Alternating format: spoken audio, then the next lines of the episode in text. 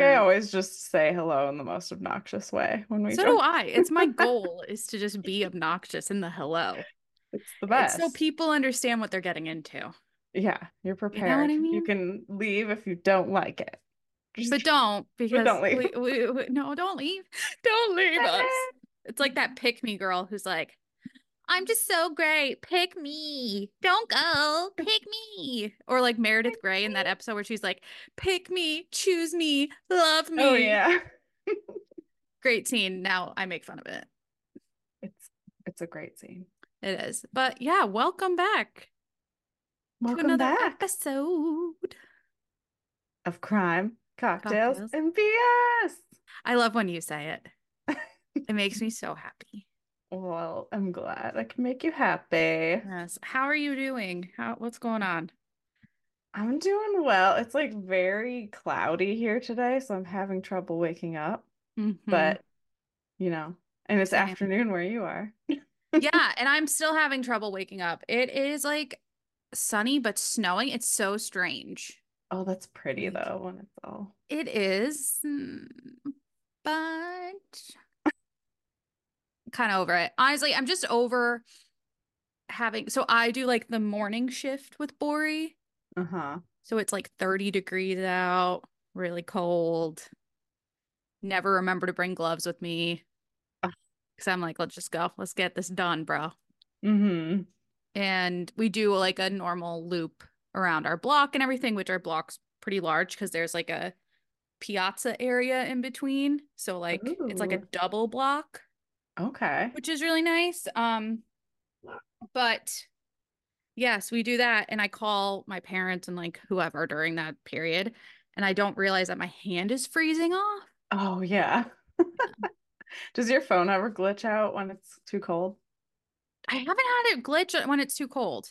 Oh, that used to happen to me in Wisconsin all the time. Really? Like, I would be talking to someone who would just shut off because it was so cold. I remember that. Winter. I know that happens when it's really hot. Mm-hmm. I've never seen it when it's too cold. Yeah. But yeah. My dogs are barking. That's fine. Ollie, I'm surprised Ollie, I was going to say Allie, and that does not make sense. I'm surprised Ollie hasn't tried to jump up on the mic yet. I just saw him. They're running back and forth. Aw, they're so cute. My parents are visiting, and they have a pit bull named Athena, and they've been playing with her. That's such a great pit bull name, by the way. Yeah, it is. That's fantastic. It is, but is she there? No, she's not here. She's but with your parents. But she comes over and they run around, and it's really cute. Yeah. So that's a highlight. I love that. Yeah. Bori's a loner. That's okay. It's okay. I see Penny. Penny looked directly into my soul. She's there's Ollie. Ollie seriously is our third third member of the team. He has tried multiple times everything. He's tried multiple times jumping up and being on the mic. And yes, I'd love to get his opinion on things. What do you think, buddy? Kaisa literally just moved the microphone to him. Yeah. Did he just nuzzle it? Yeah. I love it. Yeah, he did. Now he thinks it's a toy. So great. Caused a problem. That's going to be fun. Oh, but Kaisa, I seriously need to wake up. You know I think would help? What? Kaisa's Cocktail Corner.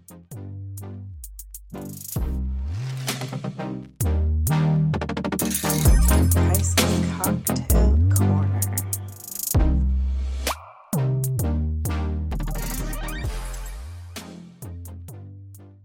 So this is called the Koresh Kick. Woo! Woo! And it is a coffee martini.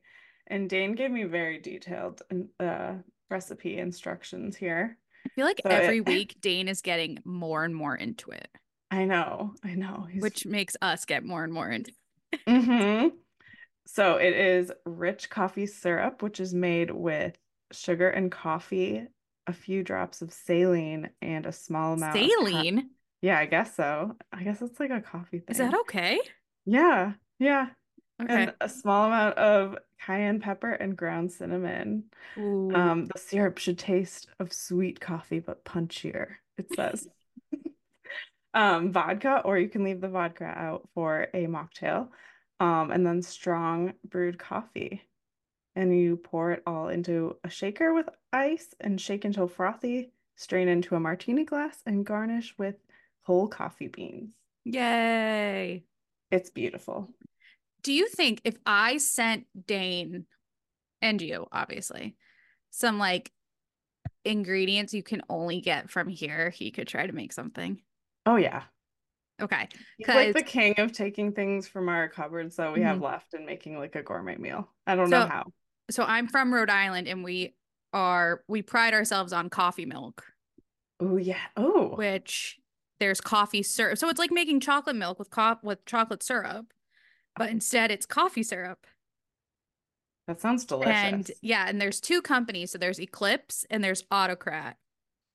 And fun fact is, my grandmother's family made the Eclipse one and sold it. Whoa, cool. Yes, very cool. But then there's another family that made Autocrat, and it's always like Eclipse or Autocrat, and everyone's like, Autocrat's the one that's actually like legit. And I'm like, fine, whatever. I really don't have a dog in this fight anymore. But yeah, we always had Eclipse in my house. That's a really fun story. I like that. Thanks. But maybe I'll send you guys a bottle of Autocrat. Yes. See what you think. Yes, yes, yes. Yes. I want to try it. Yes. Well, if you couldn't tell by the themed cocktail this week, we are talking about David Koresh, the Branch Davidians, and the Waco siege. And then we'll go to another thing. There's really no good like transition to the other topic, but we're going to talk about America's Next Top Model. Instead of hiding in a house, they're going to show off their, I don't know, we're going to edit that out. No, please leave that in. That was so great. Both of us are struggling. Both of us are struggling to get a good transition between Waco and then America's Next Top Model controversies. Toxic situations. Yes. You know what? Go. Toxic leaders. Mm-hmm. There's people under them that are also toxic. Exactly. Putting innocence in toxic situations. There we go. There we found the connection. There we go. There we go. Now, as we've been doing recently, if you don't want to hear this or relive it, because I'm sure a good amount of us were alive during the Waco siege in 1993. We'll put the timestamp in the description so you can skip on ahead to hear how Tyra Banks and Janice Dickinson and a bunch of other people caused some shit. Traumatized women. Yes. And men. And yeah, exactly. I have to say, though, I do enjoy Janice's TikToks of her watching people walk. Yeah, me too. Me too. And what was she on recently?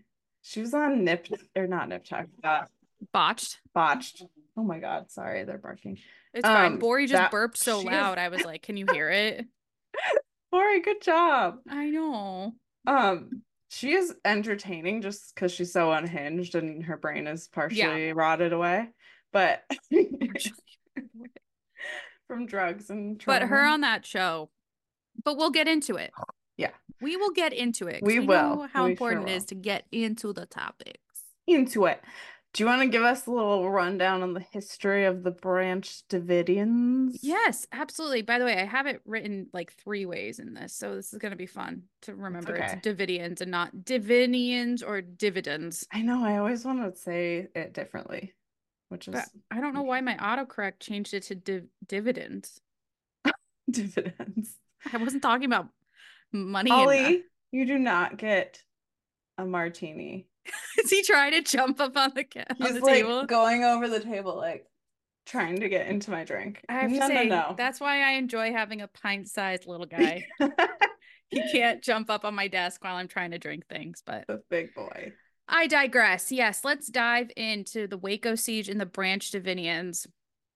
So, it is a religious group that originated in 1955 from a schism in the Shepherd's Rod following the death of the Shepherd's Rod founder, Victor Again, should I have looked up how to pronounce people's names ahead of time? I don't know how to say. I think it's probably Houtef or something. Yeah, like Houston Houtef. I can't remember. I watched some of the documentaries, and that's where I figured out Koresh, but I don't know. I don't know how to say that one. That's okay. Houtef? Victor.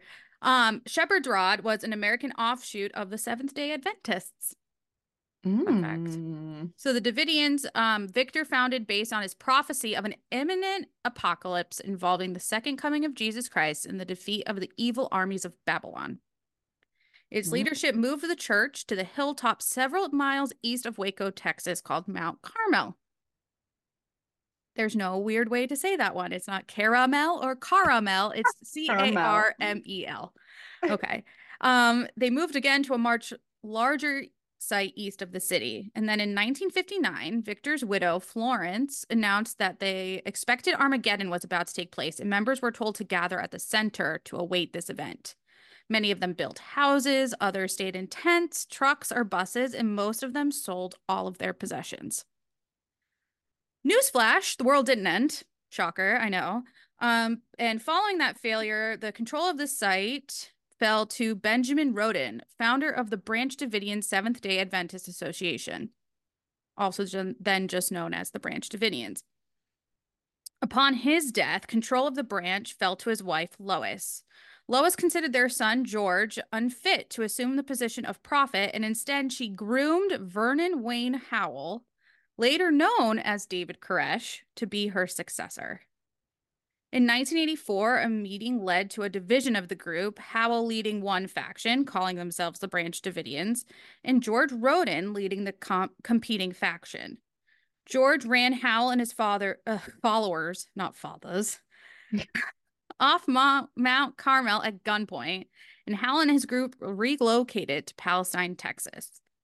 And then after the death of Lois Roden in November 1986 and probate of her estate in January 1987, Howell attempted to gain control of Mount Carmel Center by force. George had dug up the casket of Anna Hughes from the Davidian Cemetery and had challenged Howell to a resurrection contest. What? To prove who was the rightful heir to the leadership. Howell instead went to the police and claimed Roden was guilty of corpse abuse, but the county prosecutors refused to file charges without proof. Crazy, right? That's nuts. I didn't read about that. They were having a resurrection off. Oh my gosh, that's creepy. Now, okay, let's face it. There's a lot of bullshit going on. Like, there's a lot of craziness going on here. Yes. Absolutely a cult. Absolutely. Oh yeah. Obviously. If you guys didn't realize, we're trying out some cult stuff now. Yes. Absolutely. We decided a cult. It would be good to expand our horizons.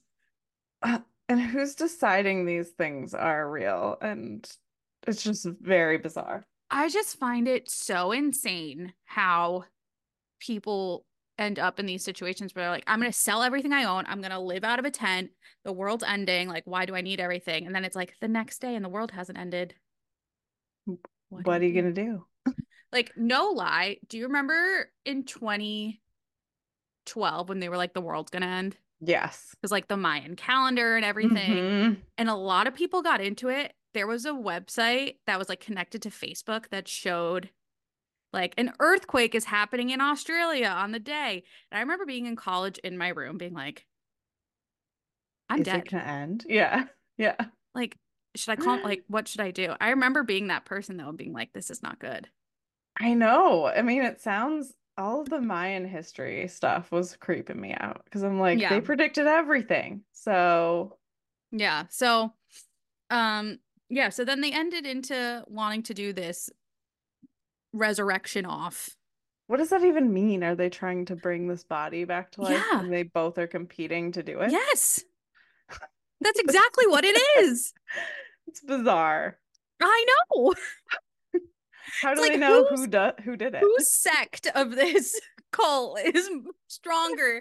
Who is the rightful heir to the crazy? And how are they doing it? Are they just like power over her with their hands? Like, come on, like using brain energy? I don't know. I don't know. Very funny. Do you have anything on the shootout that occurred afterwards? I just have a note that says in a gun battle in the late 1987. Yes. Roden was shot. George Roden was shot in the head and chest. And Howell and seven followers went on trial for attempted murder. The seven other men were acquitted, and Howell's case ended in a mistrial. Yep. That's all I have. The Rodenville Eight, they were called. Ooh.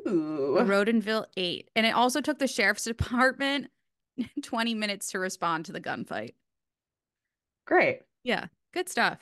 Good stuff. Yeah. I mean, it's funny. So what ended up happening is, so like you said, the seven of them got arrested, essentially. And I want to call him Howell because that's what they're calling him, but it's like we all know him as David Koresh got off, which, interestingly enough, that how he got off and the rest of them, beyond me. Yeah, I want to know more about that. Yeah, exactly.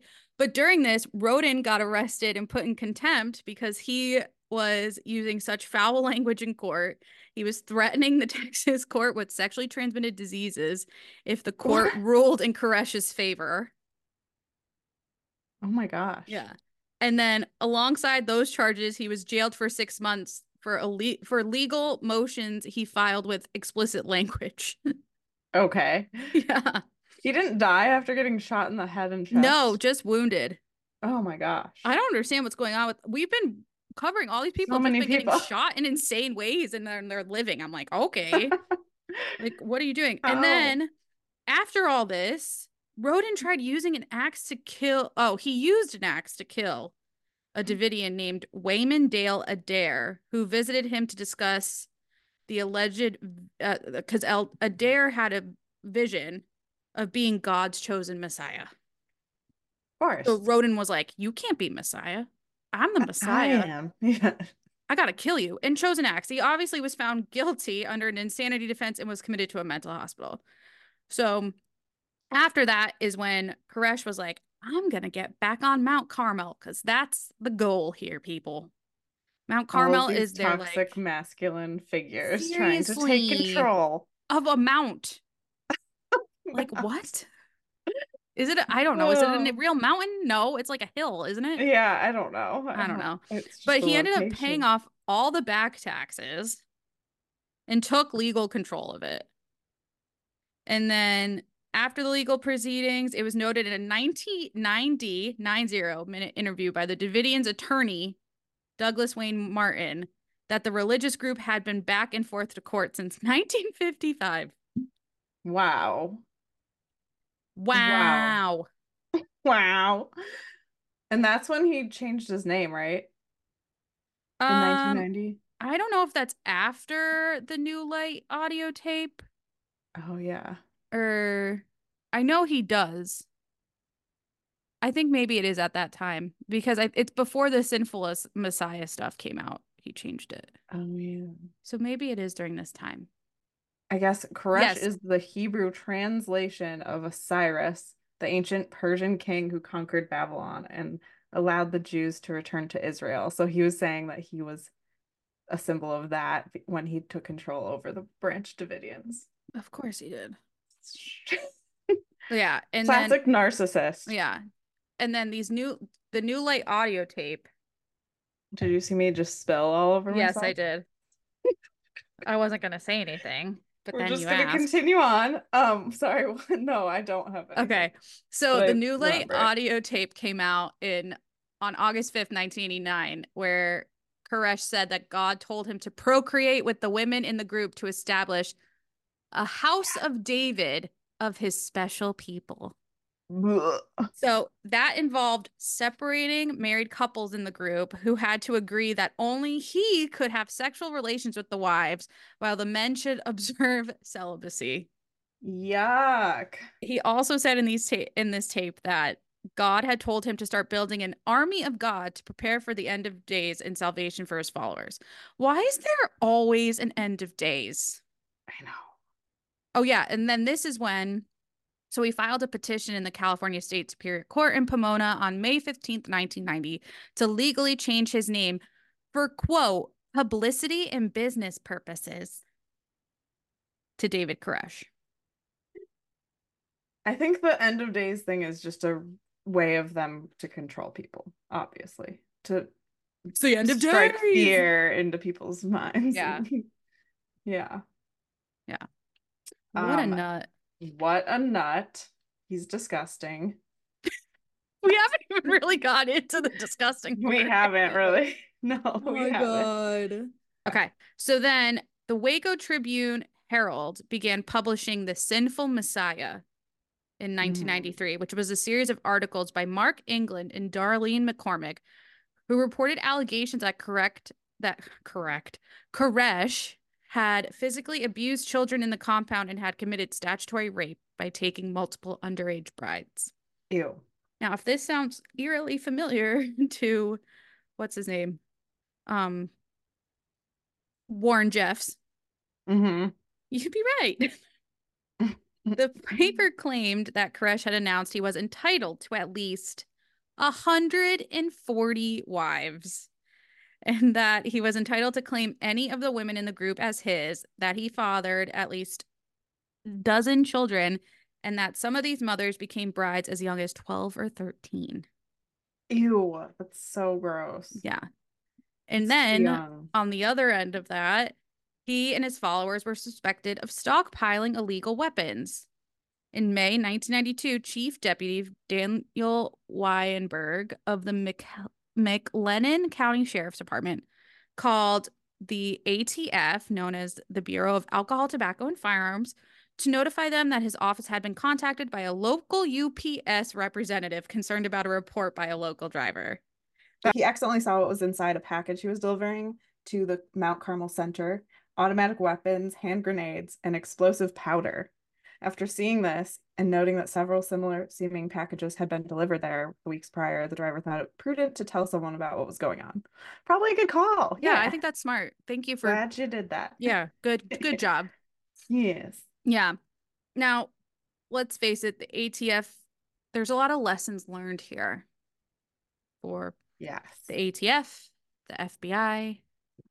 There's a lot of overstepping on many. There's sides. A lot. There's a lot here, guys. Yes. So they found that David Koresh and the rest of the cult were violating federal firearms regulations, like you said. Raided on February 28th, 1993, about 80 agents from the U.S. Bureau of Alcohol, Tobacco, and Firearms raided the religious compound. Sorry. That's also after, though, they did a really poor job posing as poor college students living across the street. Yeah. Starting in June of 1992.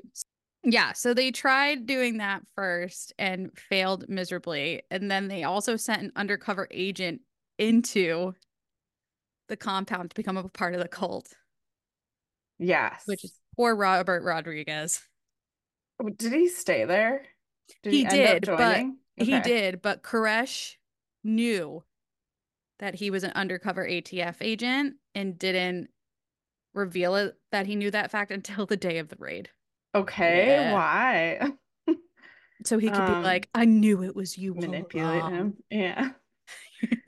Oh, by the way, sorry, random. I've been listening to a lot of podcasts where they do Zoom videos, and these new Zoom pop-up things are like freaking people out because they didn't announce it in any way, and like that it's not happening to everyone either. No, just some of them. And they're like, what just did happened? I show you this the one ghost. Yet if I do a heart, mine doesn't do it. I don't even know how to make the confetti go. I used to know. Oh, I think it's this one. Why doesn't mine do it? I don't know. We got to figure that out. What is AI companion? Sorry. Okay. That's what editing's for. For the raid, they obtained search and arrest warrants. The search warrant commanded a search on or before February 28th in the daytime between 6 a.m. and 10 p.m. Mm-hmm. That seems very specific. I don't know. I've never seen a warrant before. Is that, I think they can decide when to do it. Yeah. And ATF requested assistance from the DEA and the U.S. Department of Defense, citing a drug connection based on a recent delivery to the compound of chemicals, instruments, and glassware. A written testimony from a former compound resident alleging Howell had told him that drug trafficking was a desirable way to raise money. Well, yeah. Yeah. Several current residents who had prior drug involvement, 2 former residents who were incarcerated for drug trafficking crimes, and National Guard overflights thermal images showing a hot spot inside the compound, possibly indicating a methamphetamine lab. I feel like we all have seen the news reports on TV about this whole thing that lasted 51 days. 51. Insane. Insane. It was very violent. The Branch Davidians knew a raid was coming, and despite that, the ATF commander ordered that the raid go ahead on February 28th, even though their plan depended on reaching the compound without the Branch Davidians being armed and prepared. And of course, any advantage of surprise was lost, because why wouldn't it, especially in this case, because KWTX-TV reporter had been tipped off about the raid, asking for directions from a U.S. Postal Service mail carrier, who was coincidentally Koresh's brother-in-law. Right, yeah. Yeah. And then Koresh then told undercover ATF agent Robert Rodriguez that they knew a raid was imminent. Mm-hmm. That was his way of telling him, I knew it was you. Koresh ordered selected male followers to begin arming and taking up defense positions, while the women and children were told to take cover in their rooms. Koresh told them he would try to speak to the agents, and what happened next would depend on the agents' intentions. Mm-hmm. Yeah. Agents claimed that they heard shots from within the compound, while Branch Davidian survivors claimed that the first shots came from the ATF agents outside. Other reports claim that the first shots were fired by the ATF dog team sent to kill the dogs in the Branch Davidian kennel. I don't like that. I know. So yeah, it's still a mystery who shot first. But we do know that during the initial gunfight, Koresh called 911 to try to get the authorities to lay down their arms. Mm-hmm. And while on the phone, he preached the Bible to the operator. Yeah. So shooting began, and this is where it all like goes fucking crazy. After 4 ATF agents and 6 Davidians were killed in this gunfight, a ceasefire was arranged, and nearly 900 law enforcement officers eventually surrounded the compound, including hostage negotiators and rescue teams from the FBI. There were tons of news reporters around this like entire shootout. Like they were just parked around it, and it's just hanging. So dangerous. Yeah. It's insane. During the on and off shootout, they actually put out news reports that they worked with the FBI to put out different news reports that would try to manipulate the people inside to leave. So they were like saying terrible things about Koresh and like how he planned on murdering everyone to try to get them to leave, in that way they could arrest everyone and actually get inside. But they did some early negotiating, and the Davidians sent out about 24 children in exchange for food and other supplies. Numerous children remained among those inside, and many of them Koresh's children with various women, because he had so many wives.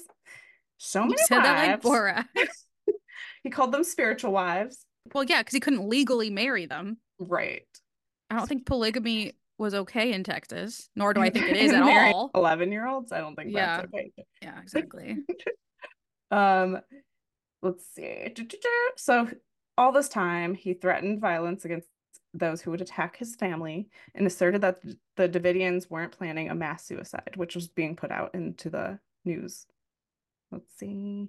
The FBI began consulting with Bible scholars. Oh, yeah. Yeah. Philip Arnold and James Tabor, who studied a transcript of Koresh's radio broadcast. Podcasts weren't there yet. Whoops. Try to understand Koresh's theology. And then that week, of course, they were guests on a talk radio program on Dallas radio stations, KRLB and KGBS. And Koresh heard the programs on a battery-powered radio. And then on March 16th, he asked the FBI for permission to discuss the Bible directly with Arnold, and the FBI denied his request.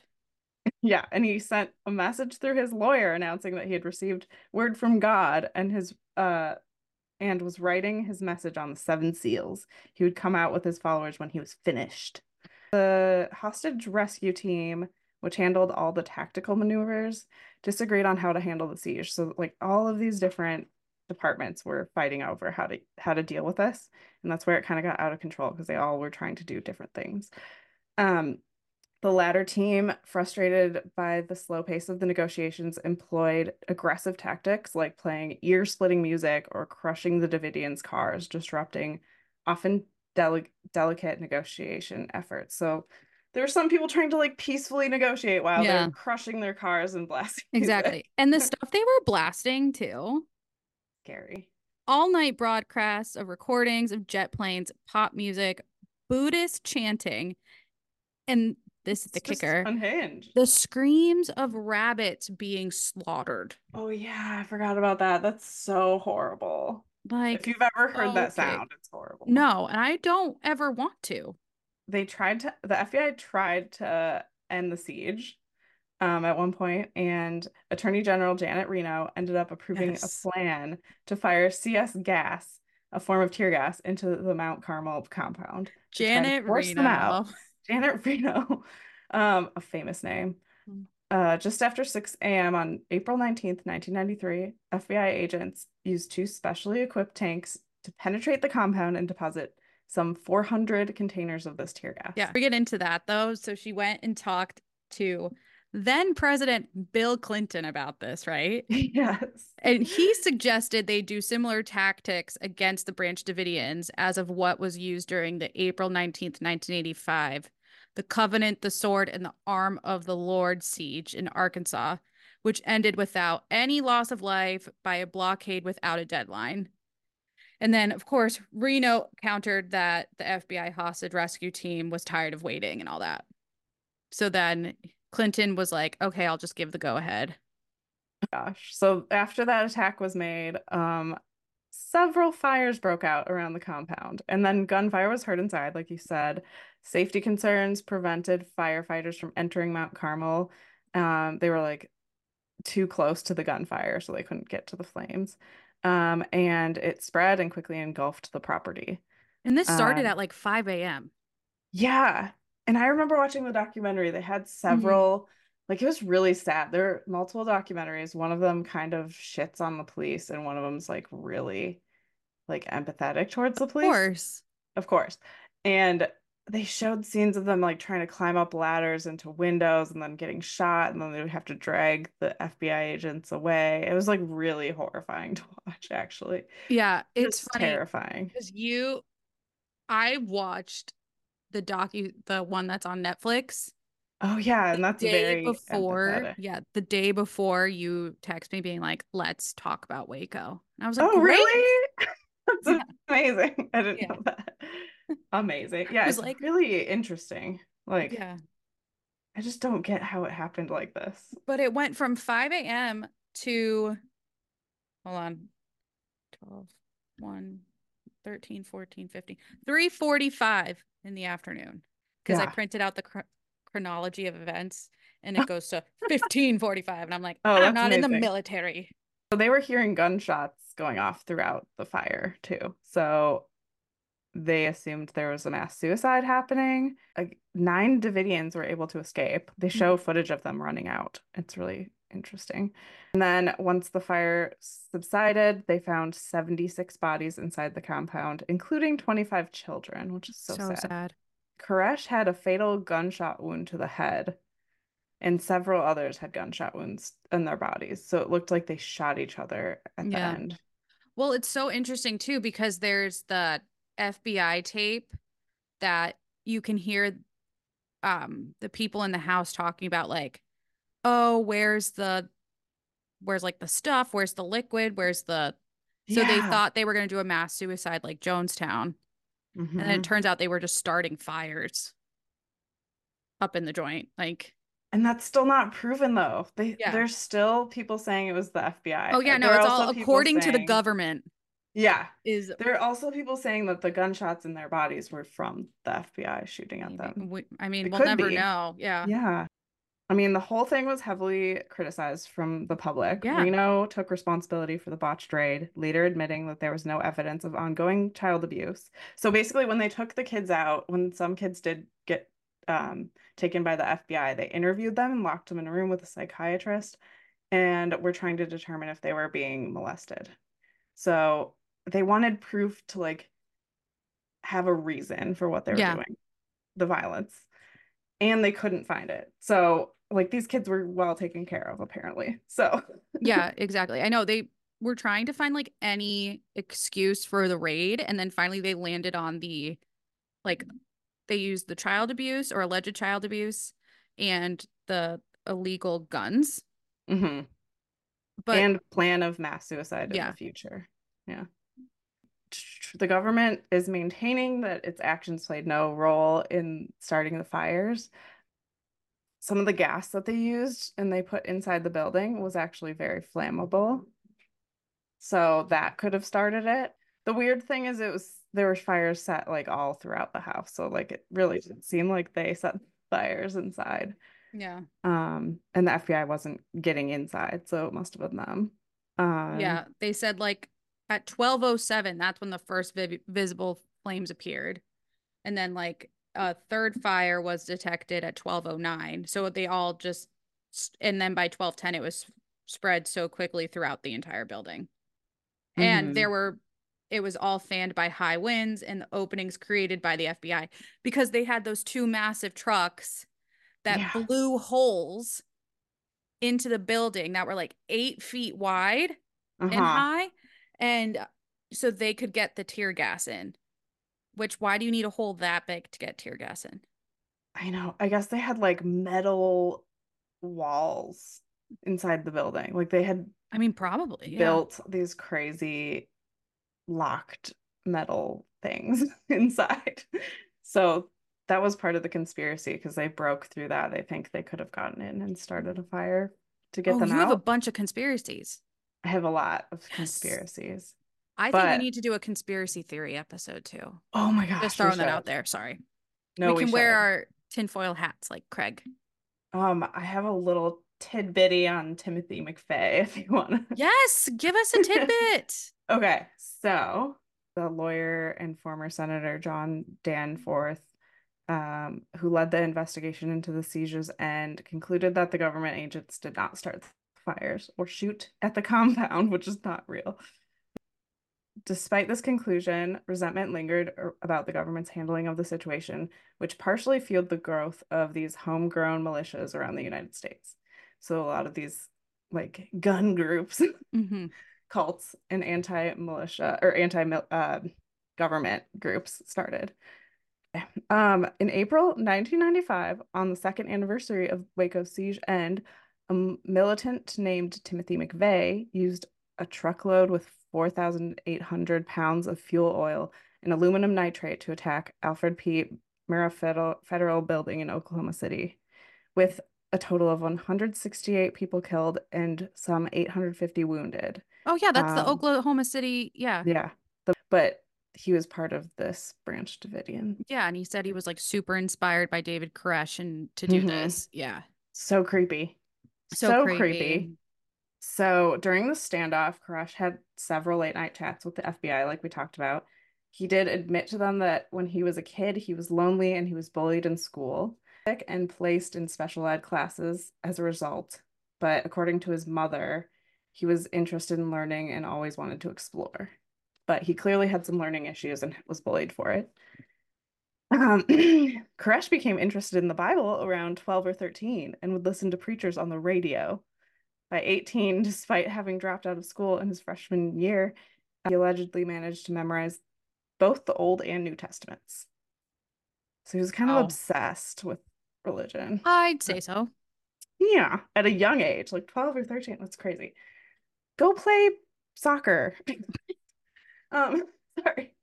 Oh my God. Okay, and then some really crazy stuff about his childhood. When Koresh was an infant, his mother married a man who had just been released from prison and was violent and abusive towards her and Koresh. He was 18 months old. Bonnie gave him to her mother to look after, and Koresh reportedly called his grandmother Mama. He basically was calling his grandma Mom a lot. He didn't recognize his mom as his mom. Wow. There was another really nuts fact about Koresh's mom, Bonnie. In 2009, she was stabbed to death by her younger sister, Beverly, in her home. Whoa. Yeah, there were the only two people there. Of course. And there was a history of mental illness. And according to reports, Bonnie had gone to Beverly's house to take her to the doctor. But the motive of the murder is unknown. But that would cause some trauma. A little bit.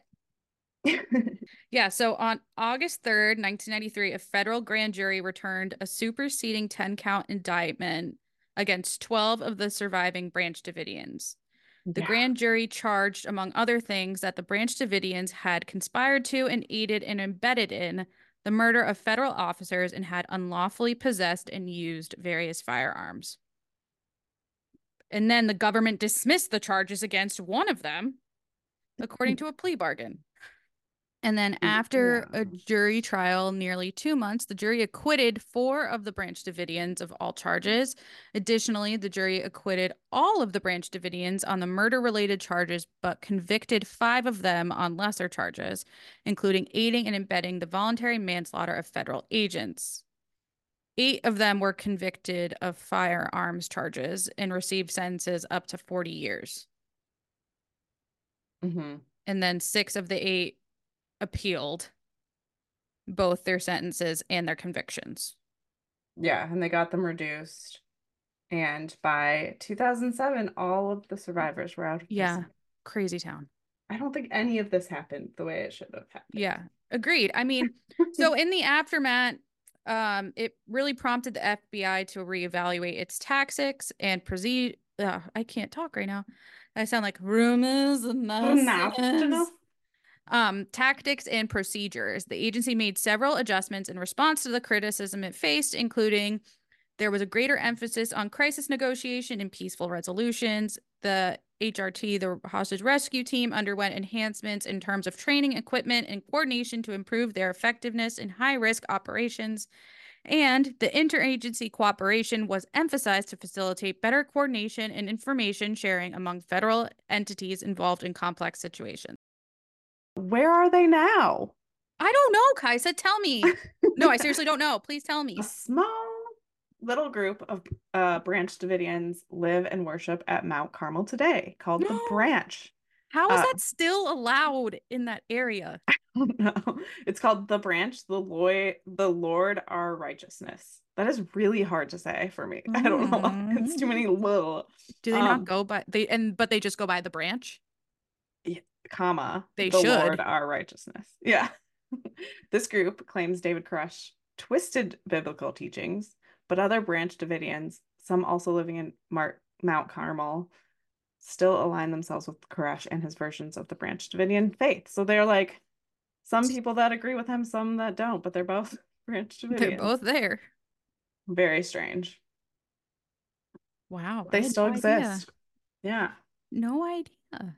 Very weird. And I actually listened to a snippet of a podcast where they were interviewing some people who are Branch Davidians, and they were just talking about how everything was made up by the FBI. Everything. And how the land was beautiful, and they miss running around and jumping in the pool that was filled with snakes. What? I don't know. That's what the woman said. She was like, it was filled with snakes, but I loved swimming in it. I was like, okay. Cool, woman. Sure, that sounds wonderful. Clearly didn't listen to a ton of that. But yes. Wow.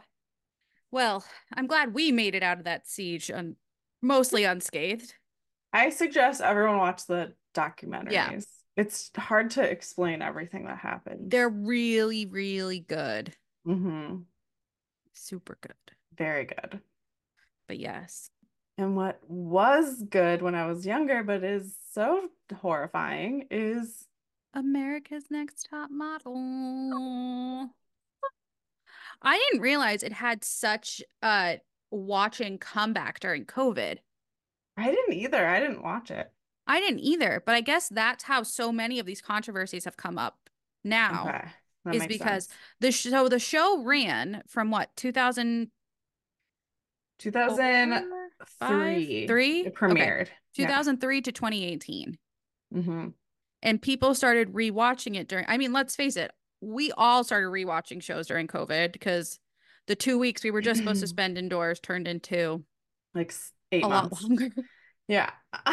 So a lot of people started rewatching America's Next Top Model and were like, this could never air today. I know, right? And there are so many. Stop. Ollie agrees. Yep. Ollie has strong opinions on America's Next Top Model. Yelling about the controversy. He's the reason why we're talking about this. He was adamant we bring this up. He was like, Mom calls me chubby, so...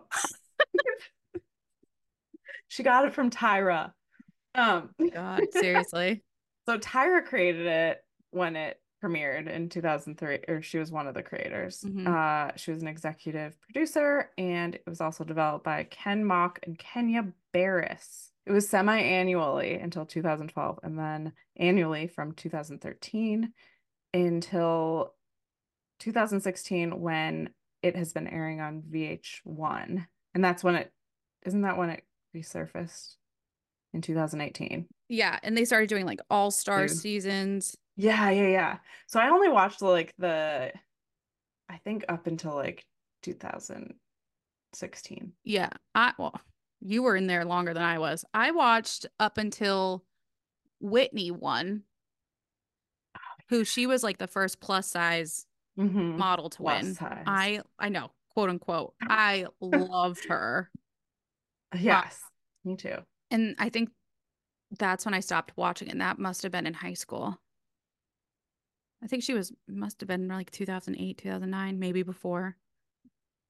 I watched it with my parents, and they never said anything about how bad it was. But think about it, that's because it was so normal back then. Like, I know, and now I'm like, us growing up, it was like low-rise jeans, like practically have your vagina. Yes, I was going to say have your labias out and proud. Like, that's what I was about to say.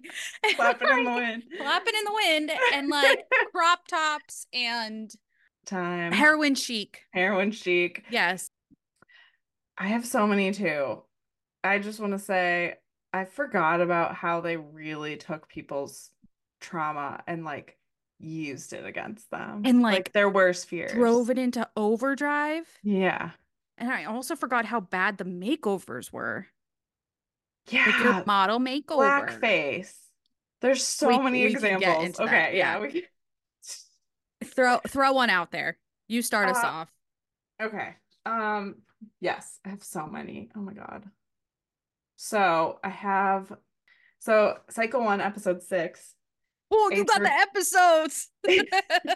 Yes. Adrienne, and I remember this. I remember Adrienne. Sexually assaulted on her go-see. Remember those go-sees? So go-sees, they would drop them in the middle of a city to go to a... Like random cities, though. Like random that they were like other countries. Yes. This was Paris, for example. She did not speak French. So dropped her in the middle of the city. They would just like leave them with nothing, but like I think an address maybe. I don't even remember. Yeah, like no, they had their... itinerary for the day, like so everywhere they needed to go and what time they needed to be there and all that. So they're running around not speaking the language. She asked some man like directions, and he reached up her skirt, and she complained about it. It was all on video too, like it was on the show, but she did say that the camera crew stepped in and pushed him away, and they were there for her. But like, that's good. That's like the one time they did that. A much bigger deal though. Yeah, absolutely. Well, I mean, going off that, then we have Kenya Hill, who was part of the final 3 in Cycle 4. Oh God, the fat shaming? No, she had to tolerate aggressive flirting from a male colleague, and on this YouTuber Oliver Twix video, like show or whatever, and was saying that the aforementioned male model was practically erect and that she felt like she was being raped from behind. Oh my God. And in front of everyone. It's horrifying. And she's quoted as saying, like, I thought in that moment I was going to do what Tyra would do. And she said, like, she would be a boss, she would stand up for herself, and she wouldn't allow this to go any further. But when she talked to Tyra about it on the show, the host told her to use her feminine wiles to... What does that mean? Exactly. What the hell does that mean? What does that mean? As a way of telling the male model to back up. She said, boy, you better back up before I knock you upside the head. Banks told her on the show, but you do it in a fun way where he knows to back the heck up, but then it doesn't really put static in the air. Okay. And then, like you said, like victim shaming. Yeah. And then they also talked about her diet during filming and encouraged her to eat better to offset her weight gain. In photo shoots, she was forced to dress as the deadly sin of gluttony and an elephant, while the show played sound effects and zoomed in on her stomach. Meanwhile, everyone else was like a gazelle or something graceful. Yeah, and she was an elephant. And then she was scolded for the amount of retouching considered necessary on her photos as well. Yeah, during that nature shoot, they said, we gave you things so you could cover your belly. Also, wait, this is so ridiculous. Tyra, like, they all had their little, like, taglines that Tyra said about them. And she was like, Kenya was confident and hungry for success. Wow. Little Kenya's appetite for victory. That's so rude. Just, like, basically being like, she's a fatty. Yeah. Like, just on TV. It's so sick. Also, she came out and said that they fed them, like, crew food, like, burgers and hot dogs. And, they're not going to just spend extra money on other things for them. So, like, she didn't usually eat like that. So, of course, she gained weight, you know? Yeah. It's so abusive. So abusive. There was the, there's the controversial shoot for the Got Milk campaign. Yes. Cycle 4, episode 5. I remember. Oh, by the way, I was on my TikTok yesterday, and this like clip came up. It's, I just can't believe, like, the shit that was allowed on television. Today. Like, what the hell? So, yes, but talk about Jay it. Jay Manuel, the creative director, said, "There's a twist. We're actually going to switch your ethnicities." He did an interview recently, like a couple years ago, saying how much he regrets that. Okay, at least Jay Alexander did. At least, Kenya, who is now a modeling coach, she said that she made a serious fuss about it because she said it takes place prior to what she calls the sensitivity era, so not many people thought it was wrong at the time, obviously, but they were putting thick dark brown foundation on the white models. Blackface is blackface no matter what era we're in. And Tyra played it off as celebrating how beautiful black skin is. But that's not okay. No. That is not okay. And then they brought it back again. Yeah. They. Oh, my God. In the race bending, was the theme for a biracial themed shoot in 2009, where white models were put in makeup to make them appear darker and were dressed in stereotypical fashion garments and accessories. Tyra apologized for any offense caused on her talk show, but by then it was already done. Also, I totally forgot she had a talk show. Wait, there was another one too. Hold on. Yeah, I forgot she had a talk show too. So they had an episode, I don't know if this is the same one, but they painted their skin dark brown to transform people into Botswanan women. No, that's a totally different one. Ooh, sorry. Cycle 13. This was called out by several people while they were getting makeup done and being put into blackface, literally. And then during the reviews of the photos, Nigel Barker described them as not looking National Geographic enough. That's because it's not authentic. Hello. But also, that is in itself not okay to say. Yeah, what the hell? Like, oh my God. It's just shocking. You want to talk about shocking? How about the swimming pool shoot that caused hypothermia in 2006? Oh my God, I didn't read about this one. Yes, so the models were asked to pose in a freezing cold pool for a floating water nymph photo shoot and to push through the pain. That's what the coaches told them. Carity actually developed hypothermia after being told to push through the photo shoot, and to make matters worse, the judges told her she had to know her limits and practically blamed her for putting her health at risk. Yeah, they always blamed them. I remember that shoot and I was like, that is so beautiful. It was beautiful, but like the fact that they were going like catching hypothermia, and then something you touched on earlier was like using their trauma in the shoots two girls on separate seasons had to pose in photo shoots after finding out like their friends had passed away while on the show. Sick. So you had Kaylin, who had to pose in a casket after her friend passed away the day after. Yeah. And the models each had, so this was the Seven Deadly Sins photo shoot where they had to be put in a casket, and it was like 8 feet underground. And she was representing wrath. So she ended up using all her anger towards this situation for the shoot. And then in cycle 8, how do you pronounce her name? I think it's Jail or Jail. Do you remember her? I think it's Jail. Yeah. She had to take part in a corpse photo shoot the week after her friend died of an overdose. I want to go back and watch these and just like, honestly, I was thinking shocked. So my dad likes to call these kinds of days like a fuck all day, where you literally do fuck all. I love that. Yeah. It's amazing. So I think I might rewatch this. I know. That's what I want to do. Okay. So there was the, speaking of those like go see things. Yes. There was this woman, Brittany Hatch, on cycle 8, who she had memory problems because she was hit by a car. Yes. I remember her. I remember her too. And she got like really lost and confused during her go see. They dropped her in the middle of nowhere and she was like freaking out and panicking.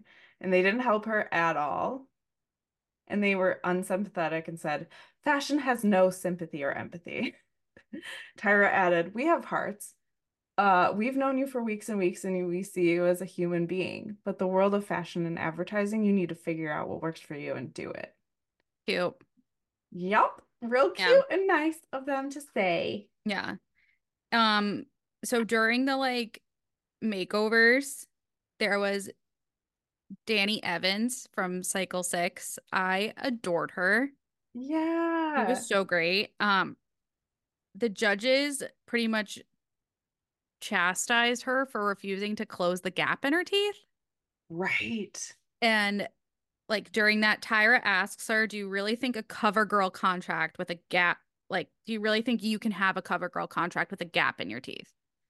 And she was like, "Yeah, of course I do." And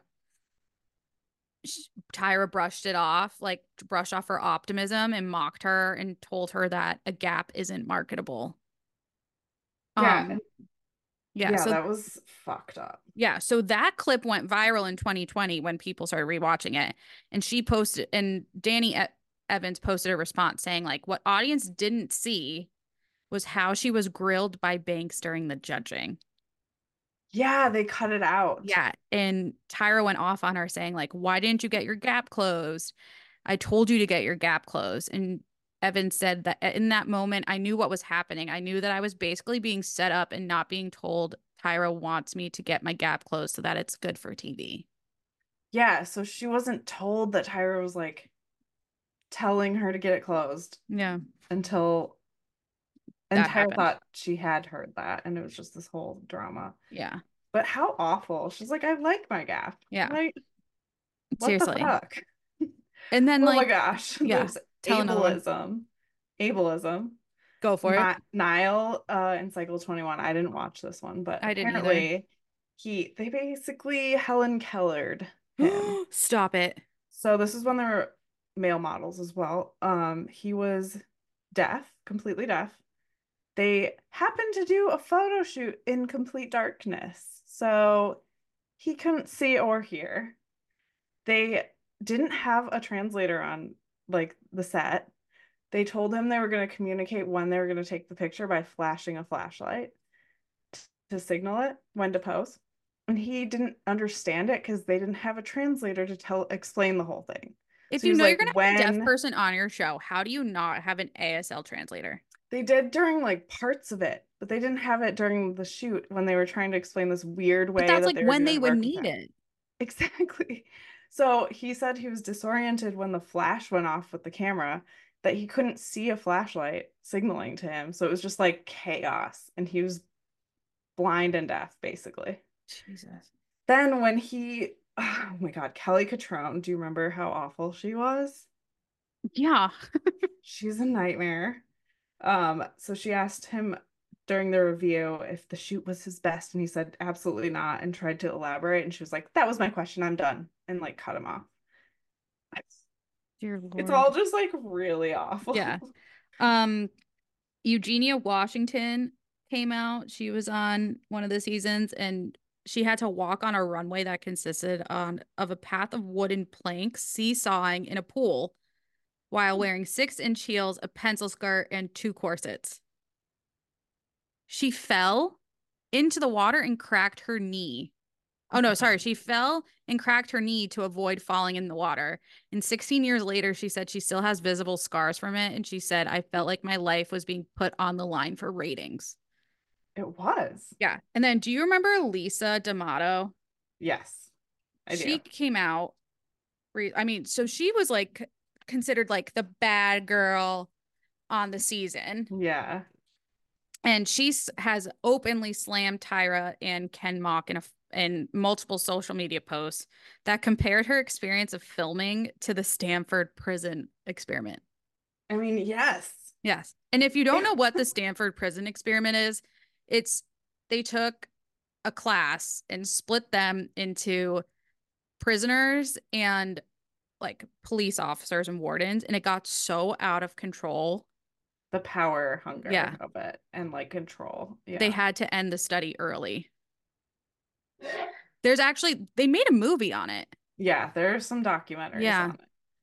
That was bad. Like, wasn't it that part of the shock thing too? The shock therapy. It's the same psychological type deal. During the cycle 3, I think the Japanese government got involved because they thought they were all sex workers. Yes. And they like made them all change clothes and arrested them all, and like there's a lot of drama, and it didn't seem like the production like stepped in at all. No, they were just didn't. Thrown into the Speaking of sex workers, yes, there's Angela Preston, who was stripped of her title due to what Tyra said on TV during the finale, Unusual Circumstances. So Angela was on the 2009 and 2010 normal seasons, and then the 2011 All-Stars. She went so far as to like sleep in bus terminals to make tryouts for the show. Her infant daughter died after being born premature and dying 23 days later, which people really sympathized with on the show. Yeah.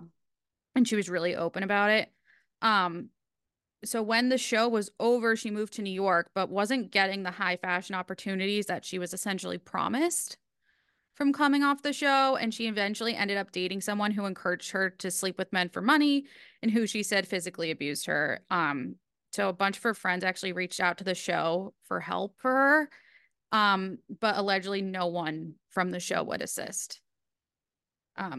So then she... After all this, she went on the All-Star season and had her title stripped. And then in 2014, the Los Angeles Times reported that Preston had sued Banks after the former contestant said she had informed producers about her stint as a sex worker and then lost her title as a result. Yeah, and that was dropped, unfortunately. I wish she would have been able to sue them. They said they dropped it because of a moral clause. Like, I'm sorry, these days, that would not be a thing. No. There was another one. There's so many that I wanted to cover. Well, the tirade is classic.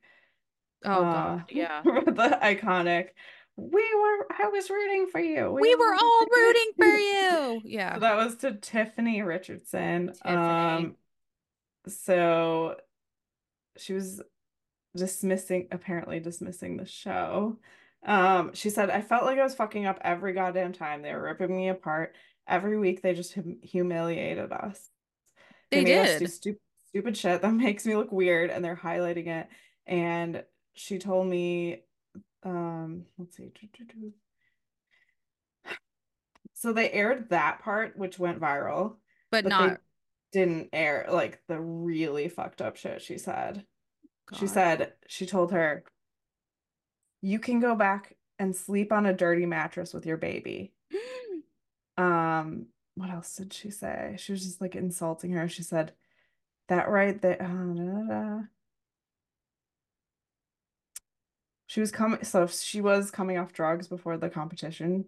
and she was in a really tough place. And Tyra, like, really, whenever she talked her off camera, was like, you're going to just go home and get addicted to drugs and be homeless again. Like, she was just going. Oh, my God. Yeah, she has, like, a TikTok about all of this. It's really Jeez. Great. So Tyra has, like, yeah, she has, like, really abusive language and, like, putting people down. Like, do you remember Kim Stoles? She was, like, the first openly gay contestant on the show. Oh, yeah.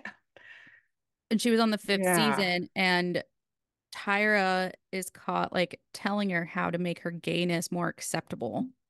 Oh, yeah, and she's like, I don't go around talking about how black I am. Yes, like, she says, I'm black and proud, but I'm not, like, walking down the red carpet saying, I'm black, I'm black. Like, so she's supposed to, like, hide it? And also, what is that saying about you? Like, yeah. And then there's another time, like, Tyra, Tyra and the judges shamed, what was her name, Gianna, for posing for Playboy. Oh, yeah. I feel like I remember that. Yeah. What the fuck? Yeah. And then the last one I had is for Aminat Allende. She told her, so this was during the makeover thing, she told her stylist that she was allergic to relaxers, but she was forced to continue with the makeover because Tyra wanted it. There's so many situations where she fucked women up and then let them go. Yeah, so she says that she removed her extensions after the show and found a 2-inch bald spot and said it took 3 years for it to grow back. Okay, so those makeovers, she is not only takes their worst fear, because they interview them and they're like, what would you not want to happen? And they're like, I don't want my hair bleached. I don't want shaved head. And then they shave them, and it's always the extreme ones where they're the most upset that get kicked off. Mm-hmm. And then their prospects for modeling are ruined because they have this fucked up haircut, or and then they're stuck with this fucked up haircut, or like new dye job, or like let's shave off your eyebrows and like all that stuff. And they're traumatized from it because it's like a traumatic event. Like Brittany Hatch, do you remember when she got the weave? Yeah. Wasn't she bawling her eyes out the whole time? She was crying so hard. Yeah. And she said that she had done a bunch of intense dye jobs before she went on the show, and she had blisters all over her head from that. And they still decided to sew in a weave. And they were she said that the scabs and sores were under the weave. Oh, God. So it pulled at them. Yeah, and they weren't healing. They were not. Yeah, she got infections. She had to be on antibiotics after she left. And she was like in excruciating pain. And what did Tyra say to her?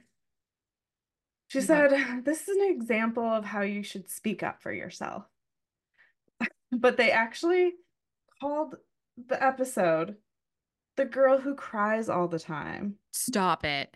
And they shamed her the whole entire time. They shamed her. But they were like, oh, but that's such gaslighting abuse. You need to speak up for yourself, but we're going to make you feel like shit the whole time. There's so many more examples. I just don't even. That show. There was racism amongst cast members, and they didn't do anything about it. Homophobia. Mm-hmm.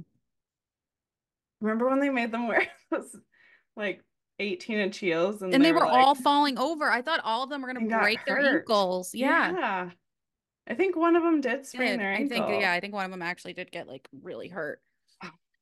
Anyway, this is I do want to go watch them. Maybe I do too. If we see anything else, maybe we'll talk about it later. Yeah, but it's just nuts. Like, so crazy the shit that was allowed. It was just bullying, and then haven't really like apologized for. Yeah, that's the thing. Okay, I want a documentary to come out. Me too. Tyra, well, I mean, she's wild. She is wild. Have you seen the recent Tyra stuff? Mm-mm. Wasn't there like a basketball game where there were like furries sitting next to her? Yes. Oh, I did see that. Did you see that? Yeah. I was like, this has to be a publicity thing, right? Yeah.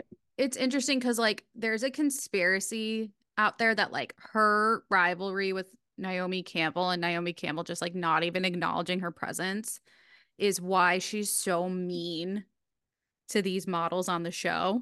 Yeah, that makes sense. I can see that. But I mean, if you're going to go like Tyra Banks or Naomi Campbell, I mean, it's like, yeah. I wouldn't want to mess with Naomi Campbell. I also wouldn't want to mess with Tyra. She's I don't want to mess with anyone. She's scary. Yeah, when Raja did her on Snatch Game, didn't she was friends with Tyra? And then after Snatch Game, she was like, Tyra hasn't spoken to me since it came out. Oh, yeah. She was like smizing with her eyes, and then it was like fake blood. I loved it. Smizing. Smizing. Still a thing. Like, that is still a viral thing. So she did make an impact. Smile with your eyes. Oh my God. I loved that show back in the day. Me too. Jeez. Yeah. I think you and I, once we're done today, we're both going to end up. Mm-hmm. If you have nothing to do, I know I have nothing to do. So I'm going to go watch something, I think. The eating disorder. Okay, that's another thing. Oh, yeah. Say Tyra, when she started the show, said she was starting this to change the culture of modeling and how she wanted to get rid of the glorification of eating disorders and things like that. But the whole time she's fat shaming people. They're fat shaming everyone. Her and Janice Dickinson would sit there and be like, this girl chubby, she's fat. Like, wait, she's a plus. They said she's a large model, but it's like the top half is a small model. Like, she said that about someone. Yeah, there was like this TikTok that got taken down of, do you remember Robin Manning? Yes. She was so sweet. I really loved her. There's like this clip that was going around of Tyra and Janice discussing, and they considered her plus size. Yeah. Like discussing during the first season of the show, calling her like fat and huge in all her photos. She's so fat, she'll never be a top model. Yeah. And of course, Janice Dickinson says she like doesn't really have any regrets about the critique she doted out during the time as a judge, because she said it was all acting. What? Yeah. That wasn't the point of the show. You weren't supposed to be acting. I don't know. But I mean, then she was like, yeah, and then Tyra, they weren't friends anymore and all that. That's another thing. Tyra had a falling out with almost all of everyone. Those co-hosts. Yeah. So she's crazy. Mm-hmm. So I hate to use that word when describing women, but. Well, do we want to go quick shots or recommendations? Oh, whatever you want. I don't know. I'm asking you. Let's do quick shots of truth. All right. Quick shots of truth.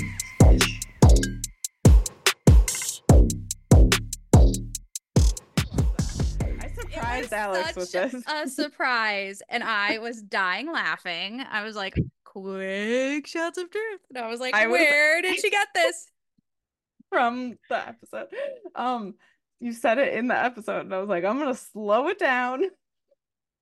I feel like I now have to be careful of every single thing I say. No, I won't do anything. No, I love it. Bad. I love it. I was editing it and cackling, and Dane was like in the kitchen, like, what the fuck? And I was like, Alex is gonna kill me. No, I love it. It's so good. It is fitting, and it's short and cute. Thanks. Love it. Just anyway. Like you have Kaisa's Cocktail Corner.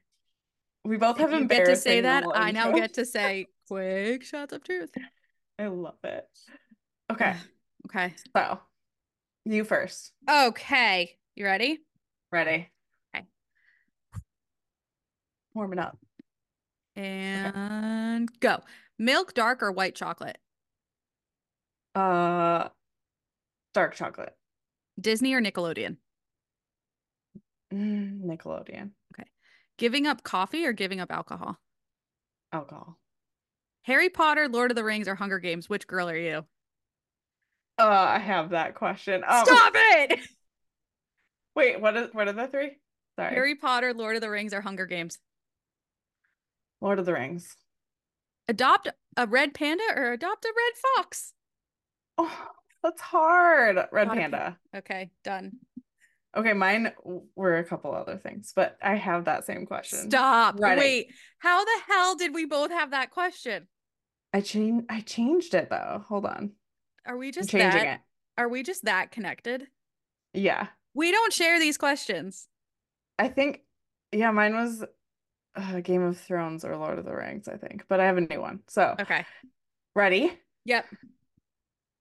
Explore space or deep sea? Space. Ooh.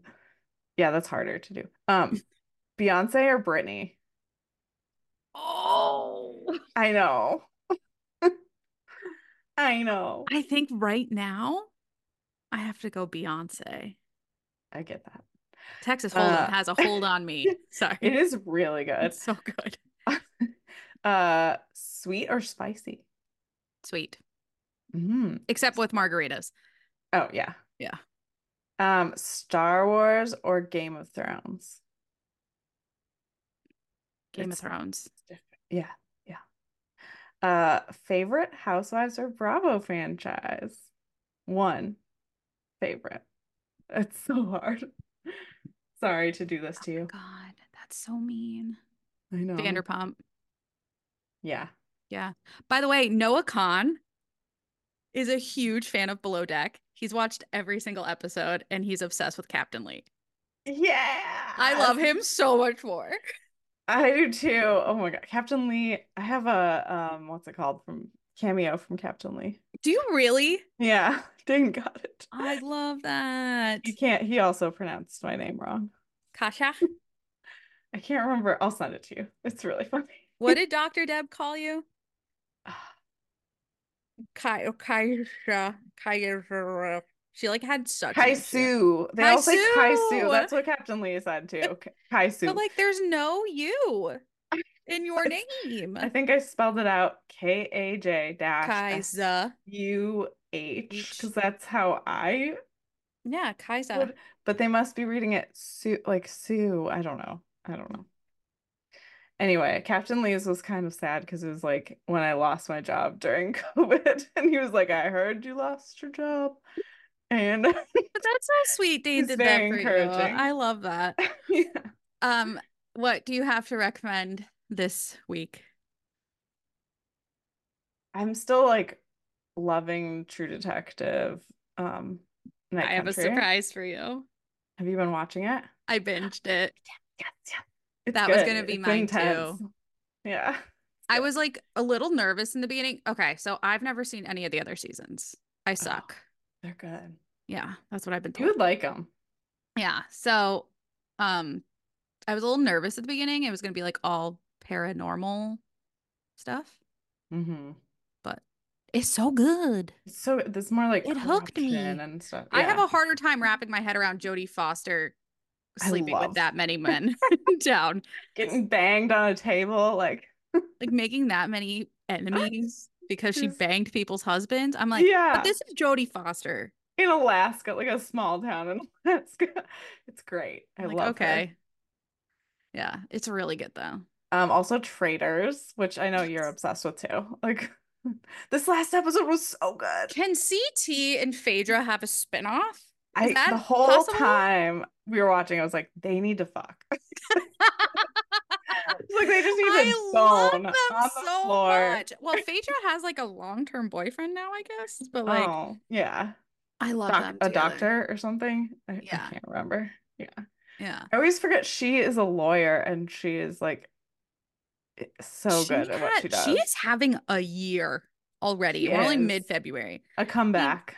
She's having a real comeback. She's on Traders, Married to Medicine, like changing up the franchises. Yeah. Oh, you know what I wanted to ask? Watching Married to Medicine? I've never watched Married Medicine, and I tried to watch it. I don't like it. Yeah, I don't know.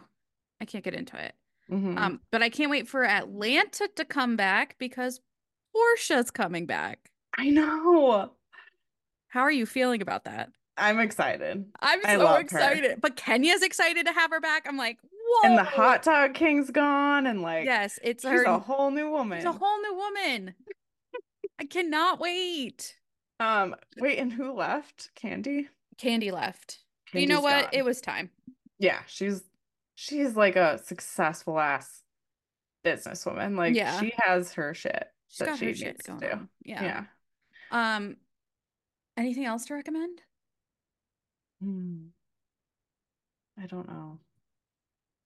Drag Race has been amazing too. Drag Race has been amazing. If you're not watching it, get with it. I recommend listening to us and following and subscribing and leaving us reviews. Guys, don't forget, we want to start doing those questions. So send us some questions. Yeah. We're happy to talk about it. We need some. It'll be fun. It'll be so fun.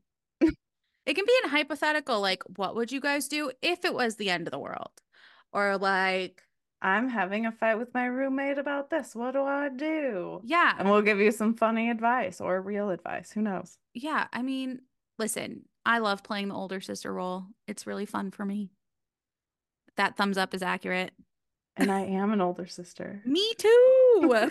But my sister's more mature than me. So same. I think all three of my sisters are more mature than me. I think they look at me sometimes being like, how the hell are you the oldest one? I'm like, it's just by age, guys. It's fine. I thought you had an older sister. Nope. Why did I think that? Because I don't act like the eldest, probably. Oh, that's so funny. Oh my God. Nope. Okay. It's me. I'm top of that totem pole. Yay. We are older sisters. Yeah. So give us questions. Give us questions. And don't forget to like, subscribe, follow, leave a review, send us a question. Follow us on Instagram at Crime Cocktails and BS, on TikTok at Crime Cocktails and BS _. Gotta get that underscore. All that good stuff. You know why? Because I made one by accident. Yeah. And I'm trying to figure out how to delete it. Did you make the one with the right name? Yeah. We should use that one. Yeah, but I don't know how to make it. I know. It's a whole thing. I couldn't figure it out either. Yeah. Okay. It's a whole thing. I'm not the most tech savvy as I hit my head with a dongle that's on my desk. We made it look like I have a dongle too. Dongles here. Okay, clearly we need to go. Okay.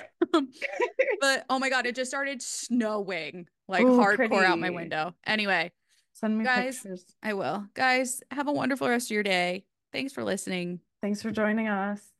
And we'll hear you next time. Goodbye. So long.